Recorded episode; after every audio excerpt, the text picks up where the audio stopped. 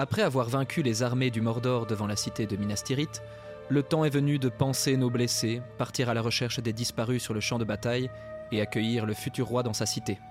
Bien qu'il ne le soit pas encore, Aragorn révélera aux Gondoriens sa nature profonde, annoncée par la légende. Les mains du roi sont les mains d'un guérisseur, et c'est ainsi que l'on reconnaîtra le roi légitime. Chers auditeurs et auditrices, FX et Cyril, bienvenue aux maisons de guérison. Alors je ne vais pas vous faire l'affront de vous demander comment vous allez parce que vous m'avez dit juste avant le début de cet enregistrement que vous étiez un peu malade. Oh, je suis Je vois pas de quoi tu parles. Vous êtes un peu souffrant aujourd'hui, ça tombe bien, nous nous trouvons au bon endroit. Viens, s'il te plaît Aragorn, tel le Christ, va venir apposer sa main guérisseuse sur vos fronts. C'est dommage qu'il n'y ait pas un barbu aux longs cheveux parmi nous. Ah, malheureusement, oui. Moi, je travaille pour les cheveux, la barbe, ça, ça va. Je, je me débrouille, je me débrouille. Es-tu guérisseur? Là est toute la question. Bah, je ne suis pas guérisseur, mais d'ailleurs j'aimerais bien l'être parce que, chers auditeurs, chères auditrices, au moment où nous enregistrons cet épisode, euh, qui est un peu en amont de- du moment où vous allez pouvoir l'écouter, nous venons de découvrir en Belgique, dans notre pays, qu'il y avait potentiellement un empoisonnement d'eau avec des particules chimiques qui se répandraient- qui seraient répandues dans tout le pays. Donc nous commençons à nous rendre compte que cela fait potentiellement plusieurs semaines, voire plusieurs mois, Plusieurs années même. peut-être même plusieurs années, que l'eau que nous buvons de notre robinet est empoisonnée. Ce qui peut-être peut expliquer beaucoup de choses. Euh, Si on est malade aujourd'hui, c'est peut-être pas pour rien. Julien s'empare de l'actualité pour faire ses J'essaye de faire des liens Et de- avec euh, Comme ça, vous avez un peu, chapitre. un peu des hints et des, des aspects de nos conversations pré-podcast, de conversations quotidiennes. Voilà, c'est- voilà ce qui se passe dans notre plat pays. L'eau est empoisonnée, ça ne choque pas grand monde. On se dit ah bah tiens, Ma foi. ça fait un moment qu'il y a des particules qui circulent. Ah oui, au fait, ne mangez pas les, les légumes de vos potagers. hein. Ne mangez pas les œufs de vos poules. C'est l'absurdité belge, c'est magnifique. Sinon, ceci est toujours un podcast sur le Seigneur des Anneaux, je vous assure. Eh bien, heureusement aujourd'hui, du coup, que nous nous retrouvions à cette maison des guérisons, cela pourra peut-être nous aider à, à vous soigner euh, et fixer Cyril et peut-être à nous guérir euh, de, ces maux euh, que l'on peut retrouver dans l'eau. Alors, comme à chaque épisode, nous vous invitons, si ce n'est déjà fait, à nous suivre sur nos pages Facebook et Instagram, à nous laisser une note sur votre plateforme d'écoute. Et si vous souhaitez nous aider financièrement avec un petit don, cela nous permettra peut-être de payer notre mutuelle, car nous allons peut-être développer des maladies euh, inconnues encore à ce jour euh, à cause euh, de ce On qui se passe pas. dans notre pays. Et parce qu'Aragorn, il est bien gentil, mais ça reste relativement euh, basique. euh. ouais, c'est ça. Oui, c'est juste quelques, quelques petites plantes, mais si elles l'homé- poussent dans un jardin qui est lui-même empoisonné par l'eau, ça ne va pas nous aider. Ah. Aragorn étant un fervent défenseur de l'homéopathie, on, pourrait- on pourrait en parler. Et du pouvoir des plantes, donc. Alors vous pouvez nous rejoindre sur notre Tipeee, sur notre page Tipeee si, euh, si, vous, en, si vous voulez nous aider du coup à cela, et surtout à, à développer euh, le podcast et à, à pérenniser euh, son hosting sur la plateforme. Merci d'ailleurs à nos généreux contributeurs, vous nous aidez à faire perdurer tout notre travail. Merci, merci, merci. Alors sans plus attendre, allongez-vous, fermez les yeux et accueillez le docteur Mamour, non pardon, le docteur Aragorn comme il se doit, il s'occupera très bien de vous. Chapitre 8 Les maisons de guérison.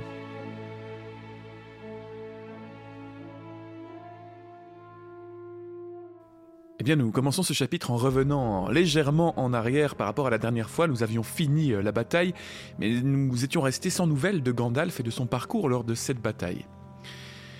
Nous reprenons l'aventure avec Merry. Merry qui s'est levé après avoir été euh, mis au sol par euh, l'affrontement contre le roi sorcier Angmar et qui suit maintenant le cortège de brancards qui euh, soulève Éowyn et Théoden vers, euh, vers Minas Tirith. Alors Merry s'approche des décombres de la porte de Minas Tirith.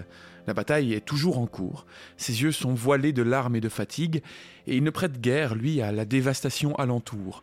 Feu et fumée montant vers le ciel, cadavres gisant ci et là, carcasses de mumakil à demi brûlées, lapidés ou encore abattus de flèches dans l'œil. La pluie soudaine a cessé, et le soleil perce le ciel, mais toute la cité reste enveloppée d'une vapeur noire. Une vision, s'il en est, des plus euh, apocalyptiques, on peut l'imaginer. Des hommes munis de civières s'attellent déjà à dégager un passage parmi les décombres de la porte de Minas Tirith, et Éowyn est déposée sur un coussin moelleux tandis que Théoden est recouvert d'un drap d'or. Et sur leur passage de leurs dépouilles dans la cité, tous se découvrent et s'inclinent. On peut voir déjà, on l'avait dit la semaine dernière que c'était étonnant, c'est vrai que finalement la porte de la cité a été détruite, Euh, mais finalement, il n'y a pas eu de grande bataille décrite à l'intérieur des murs. On peut voir que, effectivement, ce n'est pas le cas. Enfin, qu'il n'y a pas vraiment de bataille à l'intérieur, puisque des hommes sont déjà capables, alors que la bataille est encore en cours dans les champs de Pélénor, de- d'aller chercher certains blessés et de les ramener dans la cité calmement, avec, enfin calmement, euh, relativement calmement, et en, en ayant le temps d'avoir des gens autour euh, qui voient les cadavres, euh, les cadavres et les, les- les Ouais, blessés ouais. arriver. Euh, Bah, D'ailleurs, déjà dans le chapitre précédent, Imraïl euh, venait de la cité, Oui, tout à euh, fait. ils ont croisé les autres, donc on- il, il est clairement dit qu'il venait. Donc c'est vraiment qu'ils se sont dit, ah ben, il n'y a plus de combat en bas ça. des murs, on voit les Rohirrim, on va y aller. Donc il y a- Bah, moi, il y avait cette sûrement- sensation de d'un peu calme, en tout cas près des murs et de la porte dans, dans le combat. Quoi. C'est sûrement dû à l'arrivée des Rohirrim qui a dû euh, faire se concentrer les forces euh, vers les Rohirrim. Du coup, euh, ils se sont retirés de la cité pour aller les affronter. Et puis aussi à l'arrivée d'Aragorn, hein, qui a dû en fait forcer l'armée du Mordor à, Ouais, à ouais. se concentrer sur les nouveaux ennemis. Et pourtant, le combat continue, là on va le dire plusieurs fois. Ah oui, oui, que, là, c'est en le combat cours, hein. fait rage, donc c'est beaucoup plus long en final. Alors, C'est sur les, le- sur les champs, mais ouais, effectivement. Mary suit le cortège macabre comme euh, une marche à travers un rêve odieux qui n'en finit pas. Ce tunnel mène à un tombeau. Nous y demeurerons pour toujours, se dit-il, dans les ténèbres de l'ascension de la cité. Mais soudain. Ah, Mary Heureusement, je te retrouve Mary lève la tête et, sortant légèrement de son trouble, découvre Pipin. Il se trouve au milieu d'une étroite rue vide de monde. Où est le roi? s'écrie Mary. Et Éowyn Il trébuche alors et s'assied sur le pas d'une porte pour aussitôt fondre en larmes. Pipin lui explique qu'ils ont été montés à la citadelle, que Mary a sûrement dû s'endormir en marchant et a dû prendre un mauvais tournant. Gandalf a envoyé Pipin à la recherche de son ami. Mon pauvre vieux, je suis si content de te revoir. Mais dis-moi, es-tu blessé? As-tu mal? demande Pipin. Mary se sent bien, enfin, relativement bien. Il ne peut plus utiliser son bras droit, plus depuis son coup porté au roi sorcier. Pipin, affligé pour son ami, lui dit alors qu'il ne devrait pas marcher, qu'il aurait dû être porté, mais qu'un hobbit est facilement oubliable au milieu d'un champ de bataille de grandes gens. Sur ces mots, Mary s'effondre. Aide-moi, Pipin, tout redevient sombre, et mon bras est si froid. Son ami se jette à sa rescousse, et un pas après l'autre, il porte Mary. Vas-tu m'enterrer? demande ces derniers. Certes non, répond Pipin. Non, nous allons à la maison de guérison. Ils quittent la ruelle et se mettent à marcher vers la citadelle, Mary vacillant et marmonnant comme un somnambule. Pipin est dépité et priant que quelqu'un vienne les aider. C'est alors qu'un petit garçon les dépasse. C'est Bergil, fils de Bérégon, et Pipin l'interpelle. Bergil explique qu'il est en mission pour la maison de guérison et qu'il n'a pas le temps pour discuter. Mais Pipin le somme de prévenir la maison qu'il y a un hobbit malade et qu'il doit absolument être pris en charge. Il espère que Gandalf entende ce message. Bergil repart rapidement et Pipin dépose Merry sur le pavé pour attendre de l'aide. Il s'assied à côté de son ami et lui tâte le corps et les membres. Il prend sa main dans la sienne et elle lui paraît glaciale. Donc là, on peut découvrir que Bergil n'a pas suivi le cortège des enfants euh, euh, qui ont été mis en sécurité, mais il est resté dans la cité. euh, voilà. Ce n'est pas un enfant comme les autres. Mais à, à- à quel cortège? Parce qu'il a déjà été dit qu'il était resté. Non, il y a, quand il était encore, on voyait les dernières personnes qui devaient monter. Ouais. Je sais pas si on précisait déjà qu'il allait rester. Bah, il redoutait, en tout cas, dans le premier Oui. chapitre où on le rencontrait, d'être envoyé avec les Ah. autres enfants et les femmes. Et euh, son père ne l'envoyait pas euh, se cacher avec les autres, donc il était ravi. Justement, il envoyait Pipin à la rencontre de son fils pour que celui-ci Ouais. euh, Ouais, ouais. l'accompagne dans sa visite des, des endroits de Minas Tirith pendant que lui travaillait. Un enfant, ma foi, courageux. hein. Et très serviable. Ah, C'est clair. D'ailleurs, j'en profite de cette petite pause pour euh, noter euh, une similitude, euh, un parallèle que j'aperçois avec le parcours de Sam et Frodon que nous allons suivre par la suite. Certes, Pipin ne porte pas Merry sur son dos tel Sam Frodon, mais je trouve qu'il y a quand même plus ou moins au même niveau du récit dans la progression du côté de l'équipe de Gandalf, Aragorn et des deux hobbits que nous voyons là. Il y a un acte un peu similaire, je trouve, à celui que Sam va accomplir avec Frodon lorsqu'ils vont euh, gravir la montagne du destin vrai. où l'un sera très mal en point et que l'autre va le porter, euh, l'aider à avancer euh, jusqu'à un endroit plus élevé pour se reposer ou finir sa mission. C'est vrai. Quelque chose de... Je sais pas si c'est volontaire ou si c'est juste euh, Non, mais on- fortuit. En plus, tu as raison parce que pour le coup, Mary est en train de a fini sa mission. euh, on va le Mhm. voir. euh, Gandalf va, va même l'évoquer. Mais donc effectivement, il y a un peu un peu un parallèle entre les deux couples de hobbits. Donc il ne faut pas longtemps avant que Gandalf arrive. Il se penche sur Mary et lui caresse le front. Puis le soulevant avec délicatesse, il dit Il aurait dû être porté avec honneur dans cette cité. Il m'a bien rendu ma confiance, car si Elronde n'avait pas cédé à ma prière, aucun de vous deux ne serait venu, et le malheur de cette journée eût été plus grand. Et c'est ce que j'évoquais juste à l'instant, c'est qu'effectivement encore un coup euh, du destin, si on, peut, on peut le dire. C'est vrai que la présence de Méry et Pipin a été capitale en deux, deux facettes, c'est-à-dire déjà le, le sauvetage de Faramir, Bah oui, qui n'est pas des moindres d'ailleurs. voilà, et euh, effectivement la, la, la chute, La de- chute du roi sorcier. Et encore, si on remonte encore plus loin, la présence de Gandalf à Minas Tirith est due à Pipin, par le Palantir, dont il s'est saisi et ce qui a permis d'avoir euh, des visions. ouais, le fait qu'il est là Ouais, à temps vrai. pour la, la bataille est à cause de l'erreur de Pipin. le fait qu'il euh, soit dépêché, c'était. Certaines théories allaient même. euh. J'avais vu une fois ce- ceci, je pense que c'était sur euh, Reddit. Euh, certains allaient même à dire que c'était grâce à Pipin que l'anneau était détruit, car euh, Pipin avait potentiellement, dans le livre, c'est plus subtil que dans le film et c'est plus à interprétation. Que, car pour le rappel, lorsqu'ils étaient dans, lorsque la communauté se trouvait dans la Moria, à un moment, dans l'obscurité, ils avaient face à eux un- une sorte de puits qui, euh, qui était sans fond, en tout cas dont ils ne voyaient pas le fond, et Pipin s'amusait à jeter des petits cailloux dedans Mhm. ce à quoi à un moment Gandalf le réprimande et lui dit d'arrêter car il pourrait être découvert si jamais d'autres créatures se trouvaient dans, la- dans les mines. Et plus tard, ils vont être interceptés par un, un Balrog.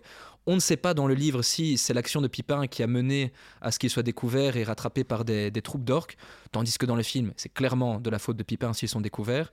Et du coup, euh, une personne s'amusait à dire qu'en fait, c'était à cause et grâce à Pipin que Gandalf échouait face au Balrog, Ah ouais. ou en tout cas tombait, et du coup était ramené à la vie par Eru en Gandalf le Blanc, du coup beaucoup plus puissant, et que par la suite avec le Palantir, de- il allait l'amener à Minas Tirith, qu'il allait pouvoir euh, mener à bien la défense de la cité, sans quoi Denethor n'aurait pas pu le faire, et le Gondor aurait peut-être échoué avant l'arrivée des Rohirrim, et la présence de Merry aussi a permis de- d'aider Éowyn à vaincre le roi sorcier, sans quoi elle n'aurait peut-être pas pu. Ouais, mais enfin, si tu, si tu continues comme ça, tu peux dire aussi que c'est la faute de la montagne, qu'il soit passé par la Moria. Moi, je trouvais ça amusant en tout vrai, cas d'essayer de, c'est vrai, de ouais. donner à Pipin un rôle plus grand que, que ce qu'on pourrait y voir. C'était Oui. amusant. Ça, il faudrait demander à, à l'intéressé lui-même, enfin du moins à, à Tolkien, mais je ne pense qu'il ne pourra pas nous répondre. Bon, Mais on plus sérieusement, en tout cas, la présence de Hobbit a été clairement décisive clair. dans la victoire, Ouais, ouais, ouais. notamment de cette bataille. Et c'est ce que dit euh, Gandalf à ce moment-là. Donc, Pipin dans, sa, non, dans son sauvetage de Faramir, eff- effectivement, et Merry, évidemment, dans, le- dans la chute de- du roi sorcier, qui a permis euh, la victoire, euh, enfin, probablement la victoire sur le. Sur, sur, euh, sur, Sur cette les bataille, armées, oui. puisque avec la présence du roi sorcier, je pense que les troupes auraient encore été galvanisées de manière plus grande, et puis il y aurait une terreur beaucoup plus forte. Mhm.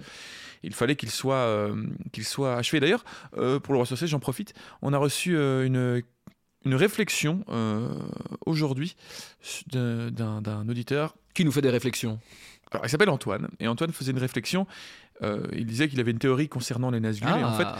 il nous rejoignait assez hein, sur ce qu'on disait dans l'épisode euh, l'épisode précédent. euh, il y a deux, deux épisodes lorsque le roi sorcier se faisait vaincre par Éowyn et, et Merry. Mhm. Il disait que pour lui, le roi sorcier, en fait, n'était pas immortel, comme on l'avait déjà peut-être évoqué, Mhm. et que en fait, on pouvait déjà le blesser et le, le battre. Simplement, simplement, c'était la, la- la prophétie, c'était que ça devait être Éowyn qui le battait, Mhm. mais euh, en fait, il aurait pu être euh, vaincu n'importe quand. Mais c'est effectivement vrai. Euh, Je pense que c'est le cas. Simplement, quand euh, la prophétie est professée, simplement, elle évoque le moment où il sera, où il sera, où il sera tué. Mhm. Le- le- la première fois où on pourra le tuer. En fait, il peut théoriquement être tué n'importe quand, mais l'histoire étant Ouais, écrite et le destin étant Mhm. prégnant dans l'univers, il devait mourir de la main d'Éowyn et c'est comme ça. Donc en fait, c'est pas une prophétie qui l'empêchait de mourir de la main de n'importe qui, c'est juste une prophétie qui simplement citait le futur. Bien Mhm. sûr, ouais, ce n'est pas du tout. euh, voilà, c'est c'est pas une. Je ne sais pas si c'était par sens. rapport à cette réflexion qu'on avait eue, mais je ne sais pas si cet épisode-là est déjà sorti par rapport au fait est-ce qu'on peut bel et bien le frapper avec n'importe quelle épée ou pas? Oui, oui. C'était en rapport à ça. Ouais, c'est ça. Parce que du coup, l'autre question, c'est de savoir si là, on avait besoin aussi d'objets magiques pour le. le- le- Ça, la prophétie ne le dit jamais. Ouais, mais non, mais je pense Je qu'on avait répondu à ça, hein, comme Eowyn le frappe de toute façon d'une épée tout, somme toute tout à fait. Donc, Ouais, ouais. euh, on- voilà quoi. Oui, c'est ça. Donc il faut en voir, euh, donc, dans cette, euh, je le répète, dans cette prophétie, simplement une, une vision du futur, mais pas une prophétie qui annonce l'immortalité de, de ce roi sorcier face aux hommes. Ouais. Moi, j'avoue que c'est mon cerveau qui a été un peu matrixé par les films, par, le- dans les films, en fait, il y a que Narzil, enfin en tout cas Anduril qui peut, tu vois, euh, croiser le fer avec l'armée des morts. Ouais, ouais. euh, Il y a que cette, sa- enfin, la fameuse dague aussi Ouais. ici dans, dans les livres de, de, de, Mary. c'est ça? Je confonds la dague de Mary. Ouais, Bah, qui la peut, de qui peut le toucher. ouais. Enfin, soit. Et alors, j'ai fait ju- justement, j'avais fait le parallèle avec euh, ces fameuses armes dans euh, Game of Thrones qui, Oui, oui, oui. qui sont les seuls à pouvoir. Enfin voilà. Et tout, tout ça en fait a fait un mélange de trucs où j'étais en mode, mais enfin, est-ce qu'on peut le blesser avec une arme normale ou est-ce qu'il faut Ouais, oui. être, Bah, N'importe euh, qui peut mais- le blesser, même dans l'absolu, avec une arme classique. Oui, bien sûr. C'est visiblement que les, les épées des Galgal ont été construites à l'époque pour euh, l'atteindre plus, avec plus d'effet, Ouais. mais que déjà il fallait que quelqu'un arrive jusqu'à l'atteindre, Ouais, ce qui n'était pas chose gagnée à l'époque où il était encore moins puissant que maintenant.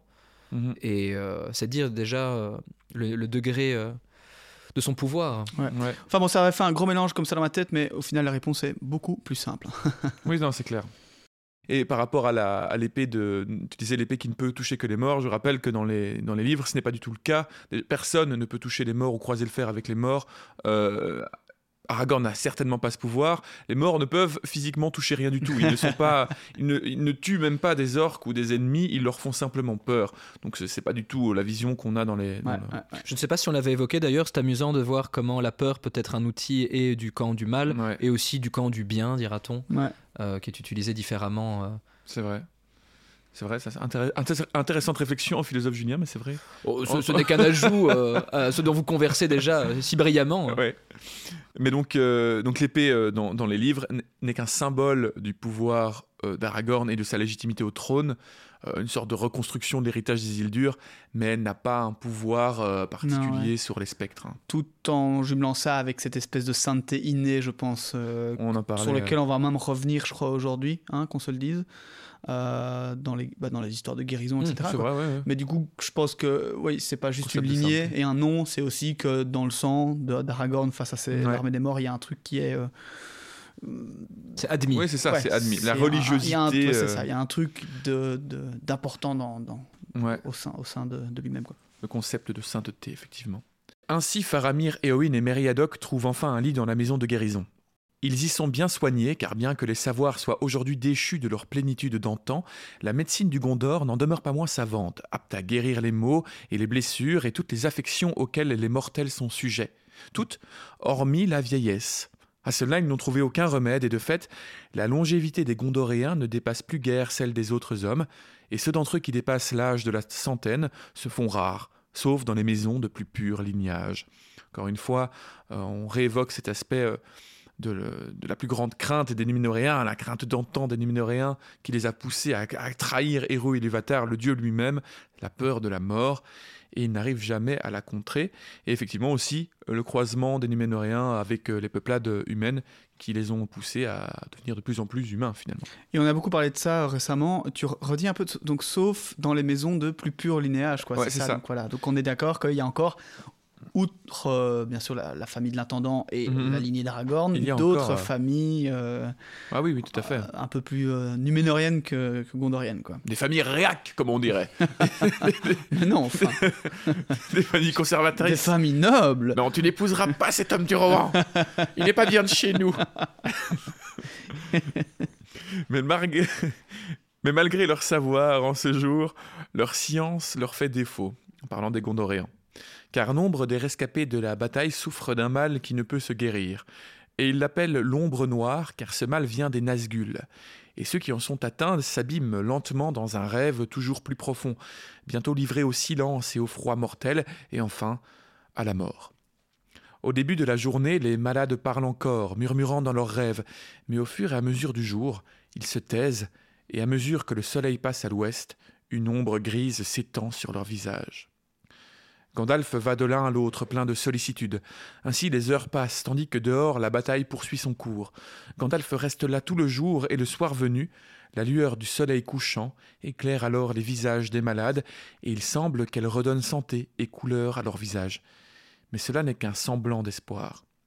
Puis, une vieille femme, Yorette, la doyenne des servantes de cette maison, contemple le visage de Faramir. Elle pleure, car tous les gens du peuple l'aiment.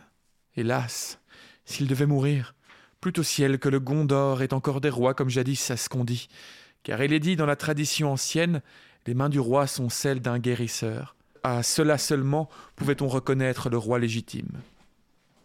Vos paroles sont porteuses d'espoir, Yorette, répond Gandalf. Il se pourrait qu'un roi soit revenu au Gondor. N'avez-vous pas entendu les étranges nouvelles parvenues dans la cité? La servante répond qu'elle était trop occupée pour s'arrêter aux cris et aux clameurs. Gandalf sort alors de la maison et découvre le soir tombant. Or, comme le soleil baisse, Aragorn, Éomer et Imraïl se dirigent vers la cité, victorieux. Aragorn, devant la porte, dit alors Voyez, le soleil qui se couche dans un grand incendie. C'est le signe que bien des choses ont péri ou se sont achevées, et celui d'un changement dans la fortune du monde. Mais cette cité et ce royaume ont été à la charge des intendants pendant maintes longues années, et je crains, en y entrant sans y être invité, de semer le doute et la discorde, ce qu'il faut éviter tant que durera cette guerre. Je n'entrerai pas et ne réclamerai rien avant que nous sachions qui prévaudra, de nous ou du Mordor. On dressera mes tentes sur le champ de bataille, où j'attendrai à être accueilli par le seigneur de la cité. Vous avez hissé la bannière des rois et dévoilé les emblèmes de la maison d'Elendil. Souffrirez-vous qu'il soit contesté? répond alors Éomer. Non, mais j'estime que le temps n'est pas mûr, et je ne veux de querelle d'aucune sorte, sauf avec l'ennemi et ses serviteurs. Aragorn ordonne alors que sa bannière soit repliée. Il se défait de l'étoile du royaume du Nord, la confiant à la garde des fils d'Elrond. Le prince Imraïl et Éomer prennent alors congé de lui et montent vers la citadelle. Ils gagnent la salle de la tour à la recherche de l'intendant, mais ne trouvent que son fauteuil vide. Et devant l'estrade gît Théoden, roi de la marche, sur un lit de parade. Douze torches dressées autour de lui, ainsi que douze gardes, tant du Rohan que du Gondor. Imraïl interroge ces derniers où se trouve l'intendant? On lui indique qu'il est à la maison de la guérison. Et Éomer demande quant à lui où se trouve le corps de sa sœur Éowyn. Elle devrait se trouver à côté du roi. Mais Imraïl intervient. Elle était encore bien vivante quand elle fut transportée. Alors, Éomer, apprenant la nouvelle, est envahi d'un espoir inattendu. Il se retourne et quitte la salle d'un pas vif. Le prince le suit. Au dehors, la nuit est tombée, et il croise Gandalf, accompagné d'un homme enveloppé dans un manteau gris. Éomer et Imraïl interrogent le magicien sur l'intendant et Éowyn. Gandalf leur dit qu'Éowyn est mourante et se trouve à la maison de la guérison et que Faramir, l'intendant désormais, s'y trouve aussi, dans un état similaire. J'avoue que à la lecture, j'avais pas capté au, début. euh, Enfin, ça, ça paraît tout à fait logique maintenant, hein, mais euh, quand il dit l'intendant et Ah oui, oui. à la maison de guérison, je me dis tiens, est-ce qu'ils ont des mauvaises infos que le- peut-être le Ah. corps de Denethor est là-bas ou quoi, tu vois Enfin, et en fait, tu, tu réfléchis, enfin, tu réfléchis deux secondes, tu fais Faramir non. est le nouvel intendant. Ouais. Où est l'intendant? Il- En effet, Faramir est là-bas. Ah oui, c'est clair. L'intendant est mort, vive l'intendant. Après, après mais- vraiment, le, le garde a voulu vraiment faire une petite énigme, un petit. euh, trop- Ouais, ouais, ouais. Ah, ils, vont, ils vont être surpris quand ils vont arriver. L'intendant est à la maison de guérison. Mais c'est pas celui que tu crois. Toi, il aurait pu lui dire. Ah oui, non. Il aurait pu lui Mais dire c'est il ça. est mort. C'est exactement ce que Denethor, vous avez changé, vous avez l'air plus jeune. Vous avez rajeuni. Mais c'est ça que je veux dire, c'est que la, la petite, le petit truc de suspense là me, me fait rire. Mais c'est rigolo que le, le garde fasse un, un Il petit est truc de suspense Mais comme il est ça. là. Mais non, c'est son fils ça. Ah, Non, ah. tu comprends ou pas, Ibrahim? Donc Gandalf euh, donc leur révèle que Éowyn est donc à la maison des guérisons avec Faramir, désormais l'in- l'intendant, et donc lui leur explique la chute de Denethor et les deux seigneurs en sont profondément affligés. Ainsi, point d'allégresse dans la victoire, mais une victoire au goût amer, dit Imraïl. Et Homer dirige les Rohirrim, mais qui dirigera la cité entre-temps? N'est-il pas temps de mander le seigneur Aragorn? Alors, l'homme au manteau gris prend la parole. Il est venu, et se dévoilant dans la lumière, Aragorn se découvre. Comment il se la pète. Ouais, surtout que vraiment, il y, a, il y a cinq minutes, il a dit Non, je viens pas. Ouais, et là, ouais. il fait Et je suis venu. Il a pas une petite flamme au-dessus de sa tête cette fois-ci. non, non. Il se découvre. Il dit Je suis venu parce que Gandalf m'a prié de venir. Pour l'heure, je reste le capitaine des Dunedains de l'Arnor, et le seigneur Imraïl de Donamrot dirigera la cité jusqu'à ce que Faramir se réveille. Mais mon conseil est que tous s'en remettent à l'autorité de Gandalf dans les jours à venir.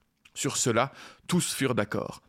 Puis Gandalf dit Ne restons pas à la porte, car le temps presse. Entrons, puisque la venue d'Aragorn est désormais le seul espoir pour les malades dans cette maison. Ainsi parla Yorette, sage matrone du Gondor. Les mains du roi sont celles d'un guérisseur, à cela pourra-t-on reconnaître le roi légitime.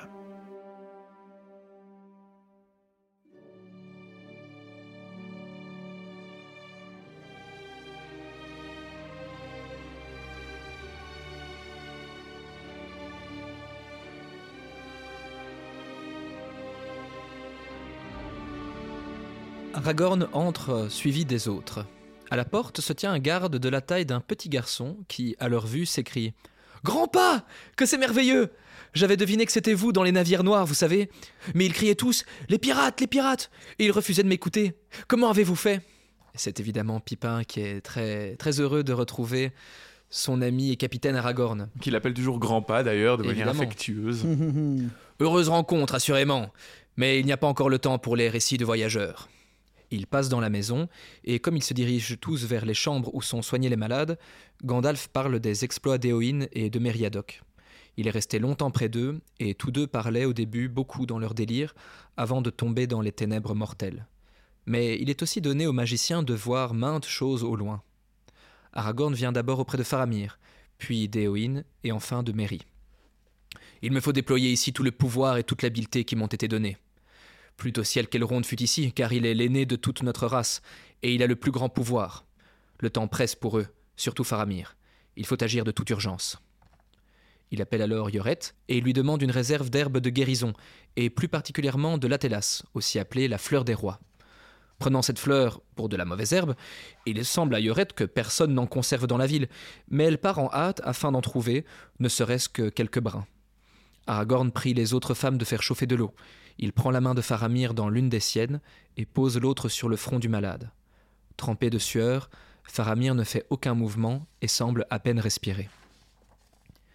Il est presque fini, dit Aragorn, se tournant vers Gandalf. Mais cela ne vient pas des blessures. S'il avait été atteint de quelques traits des Nazgûl, il serait mort la nuit même. Cette blessure a été infligée par une flèche Suderon. La blessure n'étant ni profonde ni vitale, la fièvre et ses autres maux doivent s'expliquer autrement. La lassitude, le chagrin causé par l'humeur de son père, une blessure et, pour couronner le tout, le souffle noir. C'est un homme d'une ferme volonté, car il était déjà venu juste sous l'ombre avant même de partir à la bataille sur les murs extérieurs. L'obscurité a dû l'envahir lentement, tandis même qu'il combattait et s'efforçait de conserver son poste avancé. Ah, si j'avais pu être ici plus tôt. Tandis qu'Aragorn est au chevet de Faramir et a toujours sa main posée sur son front, ceux qui observent sentent qu'une grande lutte se déroule. Le visage d'Aragorn devient gris de fatigue, et de temps en temps, il prononce le nom de Faramir, mais chaque fois de façon moins audible, comme si lui-même est éloigné des assistants et marche à distance dans quelque sombre vallée, appelant quelqu'un de perdu. Enfin, Bergil entre en courant, et il porte six feuilles dans un linge, de la feuille des rois, séchée. Aragorn saisit deux feuilles qu'il dépose dans le creux de sa main, et il souffle alors dessus, puis les écrase, et aussitôt, une fraîcheur vivante emplit la pièce.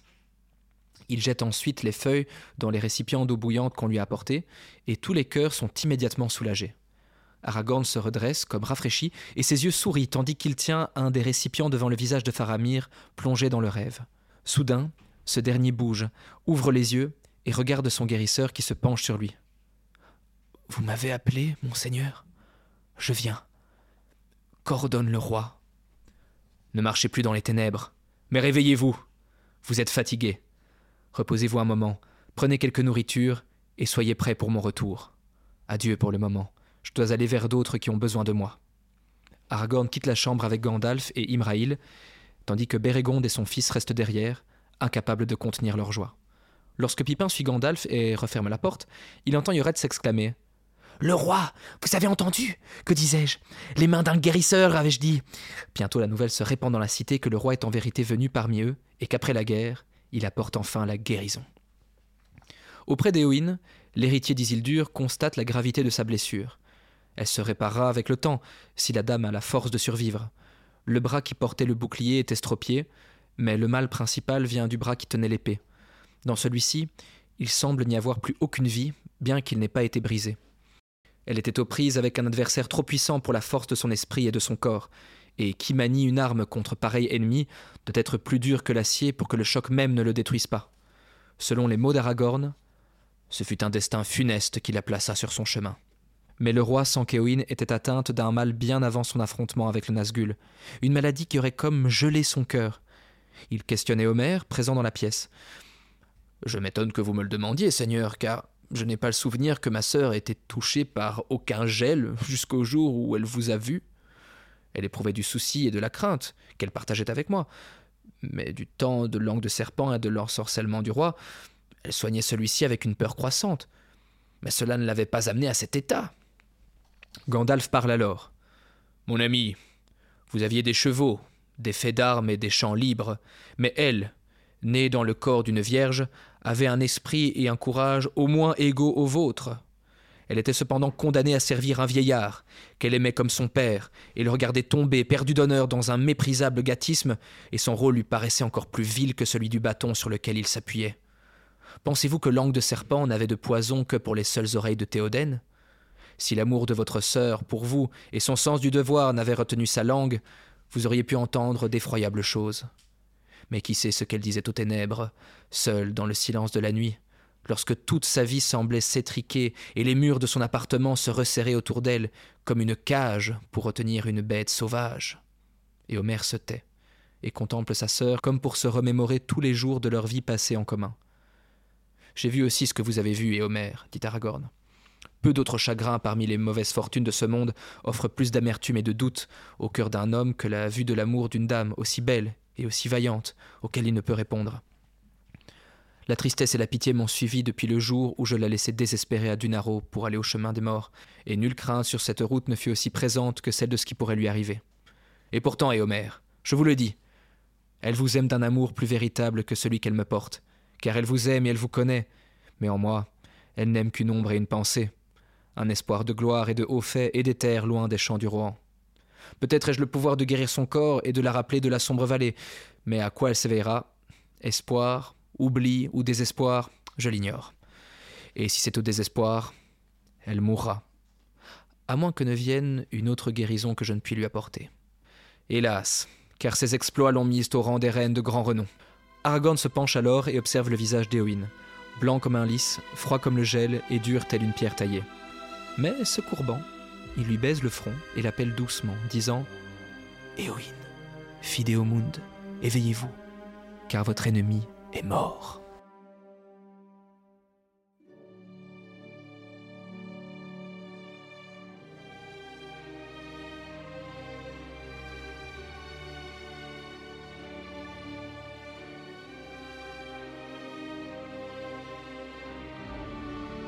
Ah, ça, c'est un passage euh, très important, euh, je trouve, dans, dans le personnage, enfin dans le développement du personnage d'Eowyn et, dans Et qui lui rend compréhension, euh, énormément justice. qui lui rend énormément justice. Prenez ça dans les dents, les détracteurs de Tolkien comme un, un, sale, un sale machiste. Ouais, euh, ouais. Non, mais il est magnifique ce passage. Ça, ça pose parfois la question de se demander si les gens qui en sont détracteurs de Tolkien Ont ont, lu, ont- ouais. ont déjà lu Tolkien, hein, vraiment. Ouais. Bon, je dis pas que c'est pour autant euh, féministe 2.0 euh, 2023, mais euh, Non, c'est Voilà. clair. Et moi, ça me fait vraiment penser à, ce, à tout ce que je vous avais déjà lu.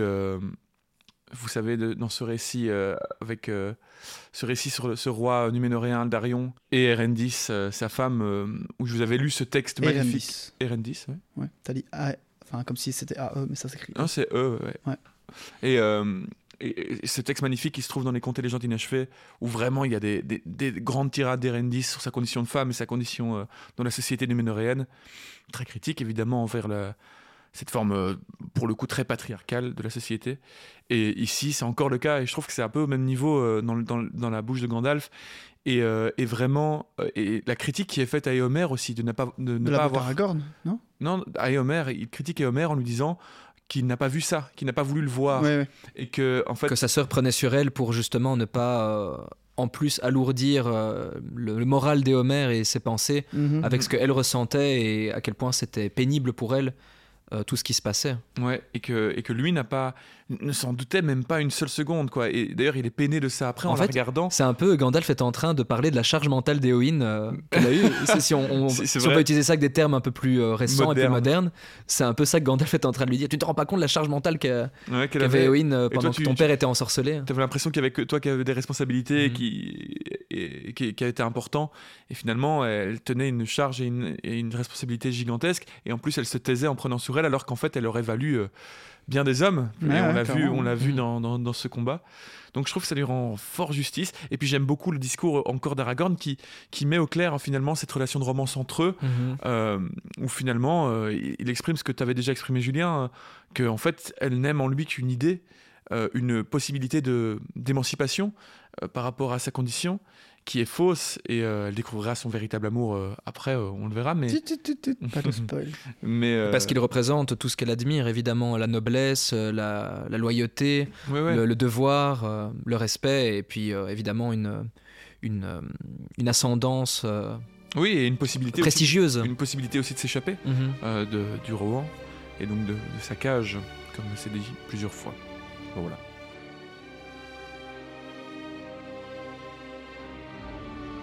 Donc je rappelle que Aragorn a dit à Éowyn quelques mots, hein, euh, dont je ne me rappelle pas exactement, mais passons. Et à ces mots, elle ne bouge pas, mais commence à respirer profondément. Aragorn écrase deux feuilles d'Atelas et les jette dans l'eau fumante, puis les applique sur le front et le bras d'Éowyn. On peut se demander si Aragorn n'a pas un pouvoir oublié venu de l'Ouest Ronès, ou si ce sont ces mots qui agissent sur la dame. Euh, bah, phrase très intéressante, hein. un pouvoir oublié, euh, on évoque, enfin, l'auteur en tout cas évoque clairement un espèce de pouvoir inné euh, qui viendrait des temps anciens. dans Et un.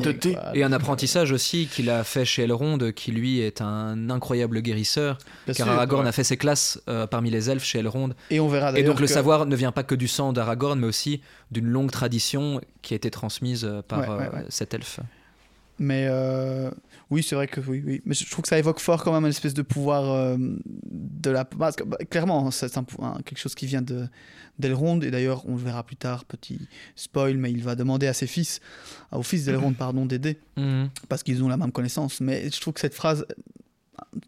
Enfin, parce qu'en plus, l'Ouest Ronès, c'est plus en rapport avec les, les Dunedins, ce n'est pas spécialement les, euh, les elfes Oui, mais alors, d'Elrond. Pour le coup, euh, je pense. Là, je, bon, je m'aventure dans des hypothèses, mais je, pour moi, euh, je lis, pour moi, la, la- la connaissance de l'Atelas et de ses vertus est clairement numénoréenne. Mhm. D'ailleurs, euh, Aragorn le dit plusieurs fois que l'Atelas, je crois que c'est dans, dans le premier bouquin, il dit que l'Atelas pousse euh, là où sont morts des Numénoréens et là, enfin, là où ils, où ils vivaient. Enfin, je sais plus exactement ce qu'il dit. En tout cas, c'est en lien très Ah ouais. fort avec euh, les Numénoréens. Et je pense que. Alors, peut-être que c'est un savoir qui leur avait été transmis par les elfes, parce qu'au début de Numénor, ils sont très forts en contact avec les elfes, et donc ils ont dû recevoir énormément de, de savoir. Mais peut-être que ça vient même des Numénoréens eux-mêmes, qui l'auraient transmis à Elrond euh, peut-être après. En plus, dans le chapitre, euh, que, dans le- la première partie du chapitre que j'ai moi-même compté, on revient sur les- le savoir euh, euh, médical des, des Gondoréens et donc par extension des Numénoréens d'antan, en disant que c'était un savoir incroyable, qu'ils arrivaient à guérir tous les maux à part la vieillesse. Donc il y a vraiment une culture euh, du Ouais. savoir médical chez les Numé- Numénoréens. Après, ce qui est possible, c'est que Elrond en soit le dernier garant, puisque lui a été en contact avec des Numénoréens, puisqu'il a vécu euh, il y a très, très ouais, longtemps. Et euh, lui a été garant de ça et a pu le garder ce savoir pour le transmettre ensuite bah, à certains elfes et aussi à Aragorn, puisqu'il devait le savoir pour de- redevenir roi fatalement. Ouais. Euh, C'est un peu les, les Suisses de l'univers de Tolkien, j'ai l'impression, euh, niveau expertise en, en matière de santé. quoi, les, les, Oui, c'est ça. Ce sont les, les cliniques privées euh, de la Terre du Milieu. Mais donc pour moi, je vois Elrond plutôt comme, euh, comme voilà, un garant de ce savoir, Mhm. mais pas comme l'origine de ce savoir. Non, non, pas, évidemment. Oui, et puis Louis Tronès, euh, bah, je savais bien que c'était les. Enfin, le Gondor, en tout cas les Dunedins, etc. Mais ici, euh, enfin, je savais pas exactement ce que ça représentait, ce que- tout ce que ça englobait. Là, en faisant des recherches, je vois que ça représente clairement Numénor. Donc, c'est un espèce de synonyme de Numénor. Donc, Mhm. euh, c'est pas juste euh, le Gondor après Ouais. la chute du Numénor ou quoi, c'est clairement Numénor. Numénor. Donc, quand on parle ici d'un pouvoir euh, oublié venu de l'Ouest on parle clairement d'un pouvoir, pouvoir oublié de venu Numénor, de donc voilà. Numénor. Quoi. Amusant aussi de noter, euh, je ne l'ai pas reprécisé quand je l'ai évoqué, euh, que Bergil amène six feuilles d'Atelas à Aragorn et que visiblement Aragorn n'a besoin que de deux feuilles. Ça tombe vachement bien que le destin ait permis à Bergil de trouver dans toute la ville six brins pour sauver trois personnes. C'est deux par personne, ça tombe assez bien au final. Oui, après, euh, bah, on verra plus tard, mais c'est pas les seules personnes qu'il va tenter d'aider pour les mêmes mots, donc j'espère qu'ils vont en retrouver. un. Non, bien sûr, mais en tout cas pour le mal dont ils sont Ouais, victimes, ouais, à ouais. savoir entre autres euh, l'ombre, euh, l'ombre noire, Ouais, ouais. euh, ça tombe quand même vachement bien parce que Tolkien aurait pu juste dire, il lui amène un grand bouquet d'Atelas. Ouais. Non, il a dû vraiment préciser ces six, donc ça n'était que pour ces trois-là. Et, en plus de la sécher un peu, Ouais, ouais, vieillissante. hein, la quoi. vieille. L'influence de l'herbe fait donc son effet dans l'air de la pièce qui est maintenant plus frais, euh, plus net et plus jeune, comme si elle venait du haut des montagnes sous une volute d'étoiles. Aragorn appelle la dame de Rohan à se réveiller car l'ombre est partie et toute obscurité a été balayée. Il met la main de la dame dans celle d'Éomer et s'écarte, demandant au frère de continuer à l'appeler.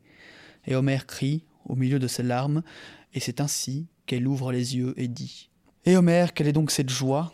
On avait dit que tu avais été tué. Non, ce n'était que les sombres voix de mon rêve. Le nouveau roi lui annonce alors la mort de leur oncle. Quand je parle du nouveau roi, je parle d'Éomer, pas d'Aragorn, pas de confusion. Euh, donc la mort de leur oncle Théoden. La dame est bien triste, euh, mais se réjouit de l'honneur apporté à la maison d'Éorl alors que celui-ci était tombé bien bas ces derniers temps.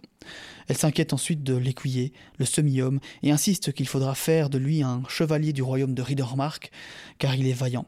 Gandalf la rassure en lui disant qu'il est étendu non loin, dans une autre maison, et qu'il va y aller de ce pas.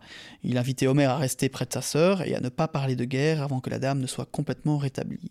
C'est une grande joie de vous voir revenir à la santé et à l'espoir, une si vaillante dame, dit Gandalf. À la santé? Oh, Peut-être, au moins tant qu'il y aura une selle laissée vacante par quelque cavalier tombé que je pourrai remplacer, et des exploits à accomplir. Mais à l'espoir, je ne sais. Gandalf et Pipin arrivent à la chambre de Merry, où Aragorn est déjà affairé à sauver le hobbit. Pipin court à son chevet car il semble que l'état de son ami est empiré. Son visage est gris, comme vieilli, et Pérégrine a maintenant peur qu'il perde la vie. Mais Aragorn le rassure en disant qu'il est arrivé à temps. Il a reçu une blessure semblable à celle de la dame en osant frapper cette créature mortelle. Mais ces mots sont réparables grâce à sa force et sa gaieté. Il n'oubliera pas son chagrin, mais celui-ci n'assombrira pas son cœur et lui enseignera la sagesse. Donc il y a toute une histoire où, oui voilà, c'est un peu comme, enfin les, les, mots de, que le, capitaine, enfin que, oula, j'en perds mes mots, que le roi Cécile Langmar a fait à, ouais. à Mairie, à Mairie vont, vont, rester, mais il, il parle vraiment toute une quelque chose comme bah déjà sa force et sa gaieté en Ouais. tant que hobbit et même la, sa gaieté en tant que Mairie, parce qu'évidemment Mairie et Pipin sont deux joyaux lurons, vont, vont un peu le garder, lui garder Mhm. la tête hors de l'eau. Euh, et j'aime bien cette phrase que qui- ça leur enseignera la sagesse, comme quoi bah, c'est un, un mal qui va rester, mais qui va le, Ouais. qui va lui amener, qui va l'assagir entre guillemets, qui va lui amener beaucoup de choses à, à- auxquelles il va pouvoir réfléchir.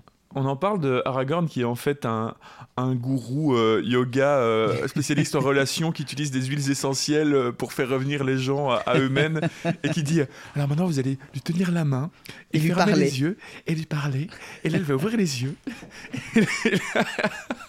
Moi je, vois Aragorn tu sais euh, comme ça euh, dans, dans une tenue blanche. euh, Euh, avec un petit, une espèce de petit collier chez ouais, dans une sorte de dojo comme ça. d'attrape-rêve. Il mange que cru tu vois. Et moi, j'attends le moment où il va leur demander des sous en secret, tu Ouais, vois. Maintenant, vous pouvez vous abonner à mon cours. Ce n'est jamais que 650 euros par mois. Alors, je donne deux workshops euh, en visioconférence par an, euh, voilà, pour euh, apprendre à se réaligner avec soi et euh, notre entourage. Vous savez quoi On va balancer euh, Aragorn à G. Milgram, le youtubeur. Ah oui, qui- mais On va, se non, mettre mais les, j'adore. on va se mettre les naturopathes à dos, les gars. Ah, Ah, ouais, désolé s'il y a des naturopathes qui nous écoutent.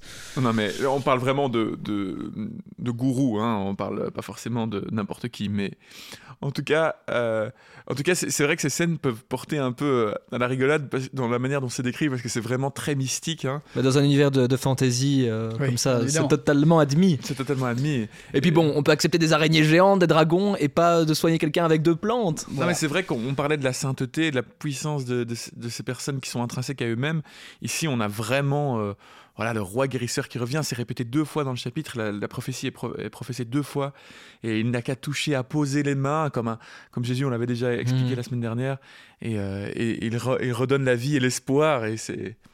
Bah, c'est beau, hein C'est beau, ma foi. La sainteté, voilà. Et tant que vous n'allez pas exemple. chercher de la télasse pour tenter de soigner euh, tous les maux et les cancers du monde actuel, euh, on ne vous en tiendra pas rigueur. Ce serait si facile.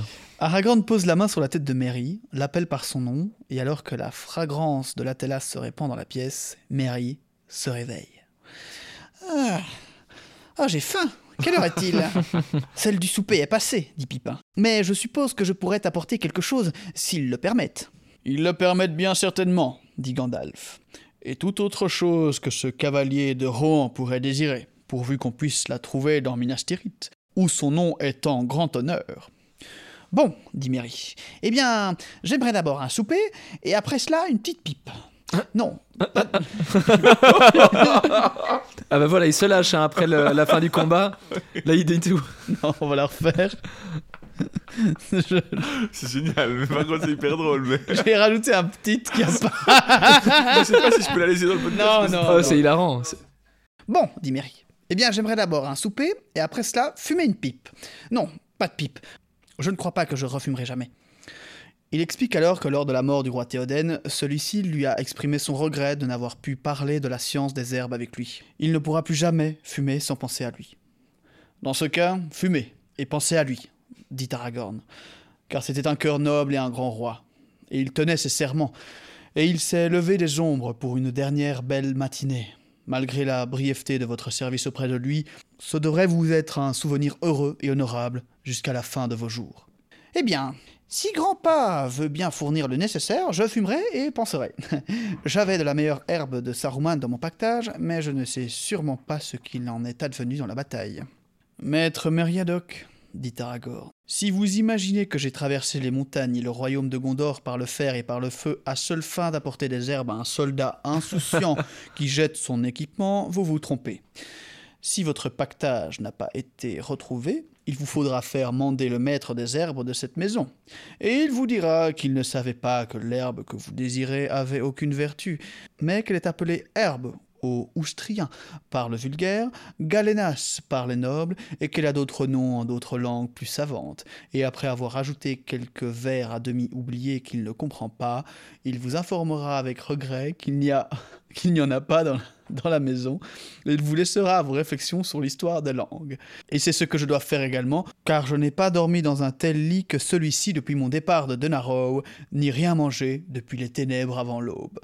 Alors là, il je, fait, je euh, rigole parce que c'est clairement le, la pique à... euh, Oui, c'est ça. Alors, bon, là, vous, peut-être vous, vous ne comprenez pas la pique, puisque, en fait, dans la partie de Julien, il y avait un personnage qui, que tu as coupé au montage. Oui, que j'ai coupé. car Effectivement, il est très amusant et. euh, Il que- et- n'a que deux, euh, deux phrases de dialogue en soi. Donc, Il euh, est très amusant dans le chapitre et je me suis dit, bon, allez, moi je vais le retirer pour euh, un peu alléger le, le récit.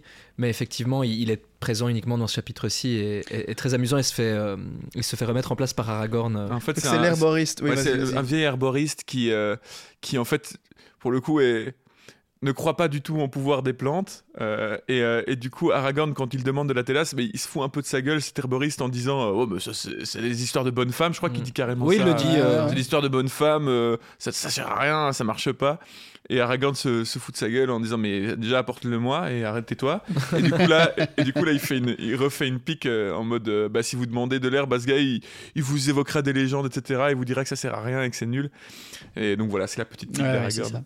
Il est drôle. En tout cas, ça c'est une des, euh, des nombreuses raisons pour euh, vous replonger dans le livre euh, si vous voulez parfois avoir ce genre de petit personnage croustillant qui n'est pas très, qui n'est pas important pour l'intrigue, mais qui fait bien plaisir et qui allège un peu le- l'atmosphère morose du récit. Et je sais pas si c'est parce qu'il est fatigué, mais on trouve un Aragorn avec, euh, avec un, un bon humour. ouais Et il est moins patient hein, quand même. On, on sent quand même que ça fait plusieurs jours qu'il est occupé à, à dérouiller du pirate. et- Ouais. Ouais, mais le gars, il a plus dormi, je sais pas depuis combien de temps. Bah, il le dit Ouais. lui-même, je sais pas si j'ai gardé ou si c'était justement dans ce passage-ci que j'ai un peu. Mais que. il- bah, il a, oui, il a clairement pas dormi depuis Denarrow, donc. euh, longtemps. déjà, ça fait quelques jours, ça fait 6 jours, 5 jours, je sais T'as les pas. poches qu'il doit avoir sous les yeux. Euh, Peut-être un peu moins que ça, les 3 jours, mais euh, pas, pas dormi, enfin à peine, en tout cas pas dans un vrai lit et pas. euh, Ouais, enfin ça fait. Ouais, il a pas est clairement dead, quoi. Je suis affreusement navré. Depuis cette nuit de bris, nous n'avons fait que vous gêner. Mais c'est la façon des miens d'user de paroles légères en de tels moments et d'en dire moins qu'ils ne pensent. Nous craignons d'en dire trop. Cela nous prive des mots justes quand la plaisanterie n'est pas de mise. Aragorn répond qu'il est au courant et quitte la pièce suivi de Gandalf. Oh, pauvre Bonnet, ton pactage est à côté de ton lit et tu l'avais sur le dos quand je t'ai rencontré. En tout cas, euh, j'ai moi-même de quoi bourrer ta pipe. Allons, c'est de la feuille de l'angoulet. Bourre-t'en une pendant que je courrai chercher de quoi manger. Et puis, euh, détendons-nous un peu, mon Dieu. Oh, nous autres toucs et brandeboucs, nous ne pouvons pas vivre longtemps sur les hauteurs. Aragorn et Gandalf retournent à la maison de guérison et demandent aux soigneurs de rester attentifs à Éowyn pendant bien des jours encore, et que celle-ci soit retenue au moins une dizaine de jours. Quant à Faramir, il ne faut pas lui parler de la mort de son père tant qu'il n'est pas rétabli. Il faut veiller à ce que Bérégon et le Périllon qui y ont assisté ne lui parlent pas encore de ces choses. Alors, pour ceux qui se demandent ce qu'est un Périllon, c'est tout simplement un hobbit dans la langue des euh, Sindarin. Hmm. Des elfes. J'ai mis du temps à chercher parce que Google, Google ne- enfin à trouver pardon parce que Google ne me donnait pas du tout. Et en, en, en juxtaposant ça avec des mots tels que Tolkien, etc., j'ai enfin trouvé. Mais c'était, Mm. euh, il y a vraiment que le Tolkien Gateway qui a une petite ligne dessus, quoi. Quant à l'autre périant, Meriadoc, il est probable qu'il pourra se lever dès le lendemain et marcher un peu avec l'aide de ses amis. C'est une race remarquable, dit le gardien, d'une trempe coriace, à mon avis. Beaucoup de gens se sont rassemblés à l'entrée de la maison pour voir Aragorn. Beaucoup le prient d'aller soigner un proche blessé de contusion ou de blessure qui reste sous l'ombre noire. Et Aragorn s'appliquera à soigner tous ceux qu'il pourra avec l'aide des fils d'Elrond. En vérité, le roi est revenu, et il le nomme Pierre Elphique, à cause de la pierre verte qu'il porte, et ainsi le nom qu'une prédiction donnée à sa naissance lui est choisi par son propre peuple. Et quand il ne peut plus travailler davantage, il s'enveloppe dans son manteau et se glisse hors de la cité, gagne sa tente juste avant l'aube et dort un moment. Et au matin, la bannière de Dol Amroth, un navire blanc comme un cygne sur l'eau bleue, flotte au sommet de la tour, et les hommes qui lèvent le regard se demandent si la venue du roi n'était qu'un rêve.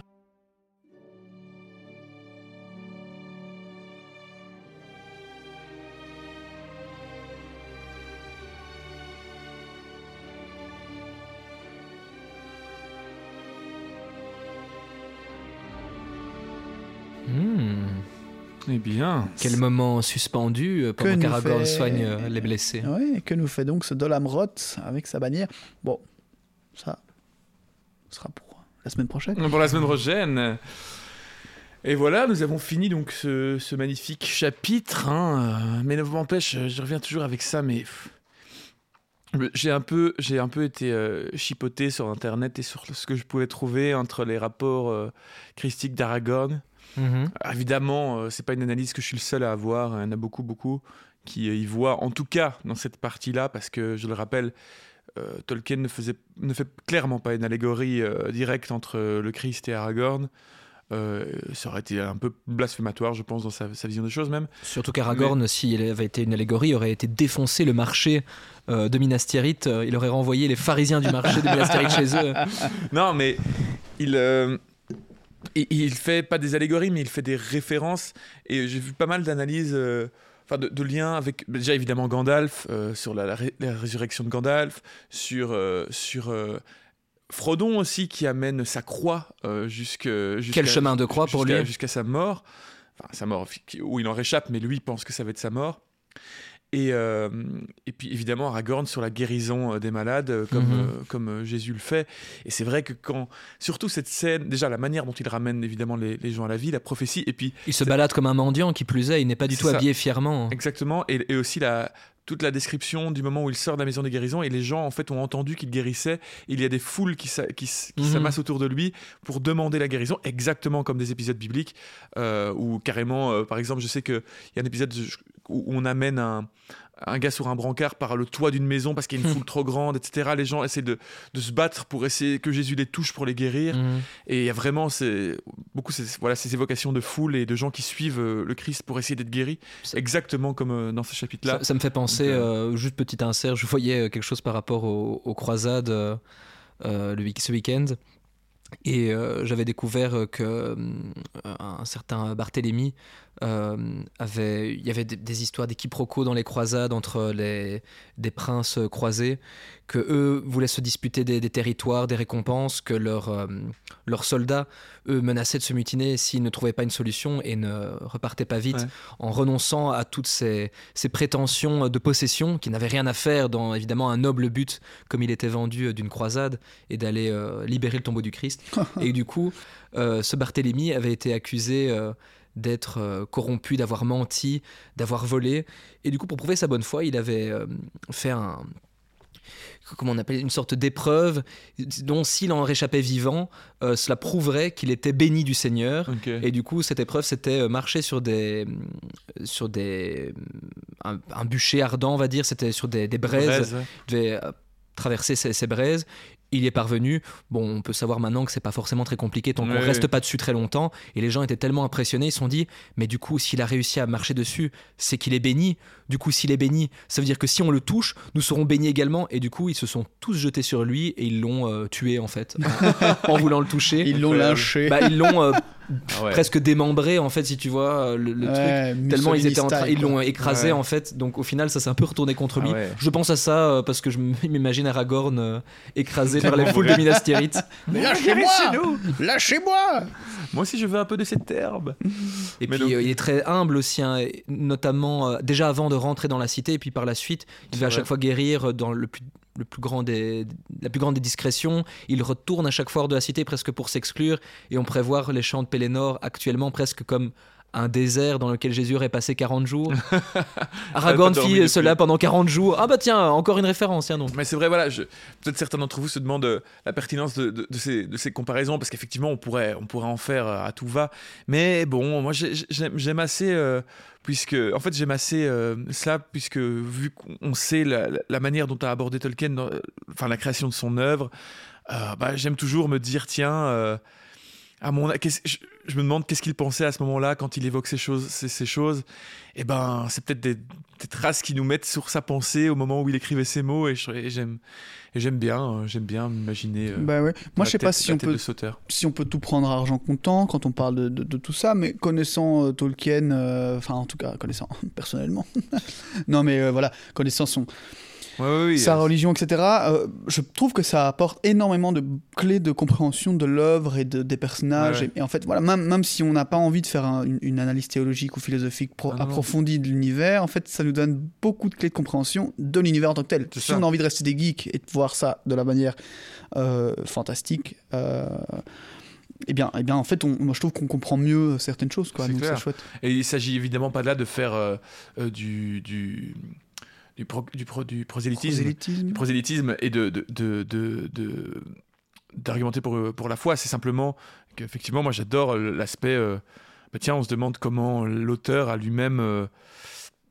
créé son œuvre et, et mis les choses euh, les unes à côté des autres et ses, ses références en fait et puisqu'en fait on ne crée jamais à partir de rien et quand on, on comprend ces petites références et qu'on arrive à en dénicher euh, certaines euh, je trouve ça toujours assez jouissif D'autant plus qu'effectivement, le, le fait qu'il s'agisse plus de références appuie bien le fait que ce n'est pas une allégorie, vu qu'il ne fait pas d'un personnage l'exacte copie de Jésus, Non, mais non. il dilue des éléments euh, bibliques de la vie de Jésus-Christ dans plusieurs personnages Ouais. pour qui cela fait sens euh, de les attribuer. pour euh, Pour renforcer en tout cas Bah sa, oui, sa oui. vision du monde et sa religiosité et au sein de son œuvre. et, traver- et, et transmettre ce qu'il voulait principalement c'est-à-dire les valeurs euh, Et puis nous, ça nous évoque des choses, évidemment, euh, qu'on soit chrétien ou pas. En tout cas, Oui, quand oui. on a une connaissance même légère de, de la religion chrétienne, ça, ça nous donne des images et, et c'est en tout cas des personnages qui donc ont un côté bien plus rassurant, évidemment, euh, et dans lesquels on peut se projeter ou se sentir apaisé.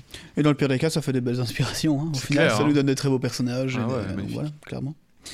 Euh, moi, j'aimerais revenir sur un tout petit truc de la semaine passée où, on, où, euh, voilà, on était en fin d'épisode, on était probablement un peu fatigué, et on avait parlé de la descendance d'Anarion, ah oui, etc. c'est. Bah, c'est très simple, hein, on aurait pu trouver la réponse en quelques secondes, mais voilà, c'est juste pour bien rappeler qu'en fait, à la chute de Minas, Mor- euh, de Minas euh, Ithil, devenu après Minas Morgul, euh, Isildur est tout simplement devenu euh, roi d'Arnor, hein, Ouais. euh, et même à sa mort, c'est donc C'est le Valendil. nord son- euh, de la Terre du Milieu. voilà, euh, c'est le, le nord, euh, là où en fait Elendil était roi à la base, mais évidemment comme il est mort, Isildur a repris le royaume là-bas, euh, laissant donc euh, Anarion euh, gérer le Gondor. Et donc voilà, tout simplement, ben, on- après on suit Isildur, Valandil, jusque euh, à euh, directement Aragorn, quelques quelques générations plus loin. Voilà, c'est tout en fait. C'était juste le petit lien que j'avais oublié qu'ils étaient partis devenir euh, ouais.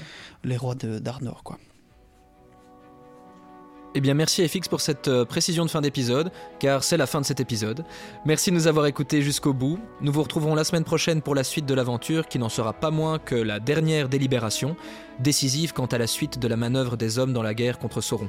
Se terrer à Minas Tirith, se disperser, se regrouper, attendre, attaquer de front, c'est ce qui sera débattu. N'hésitez pas à nous suivre sur nos pages Facebook et Instagram, à nous laisser une note sur votre plateforme d'écoute ou un don sur notre Tipeee. Et merci à nos contributeurs qui nous aident à faire perdurer ce podcast. Prenez soin de vous, belle semaine et à dimanche prochain. À dimanche prochain. À dimanche. Prochain.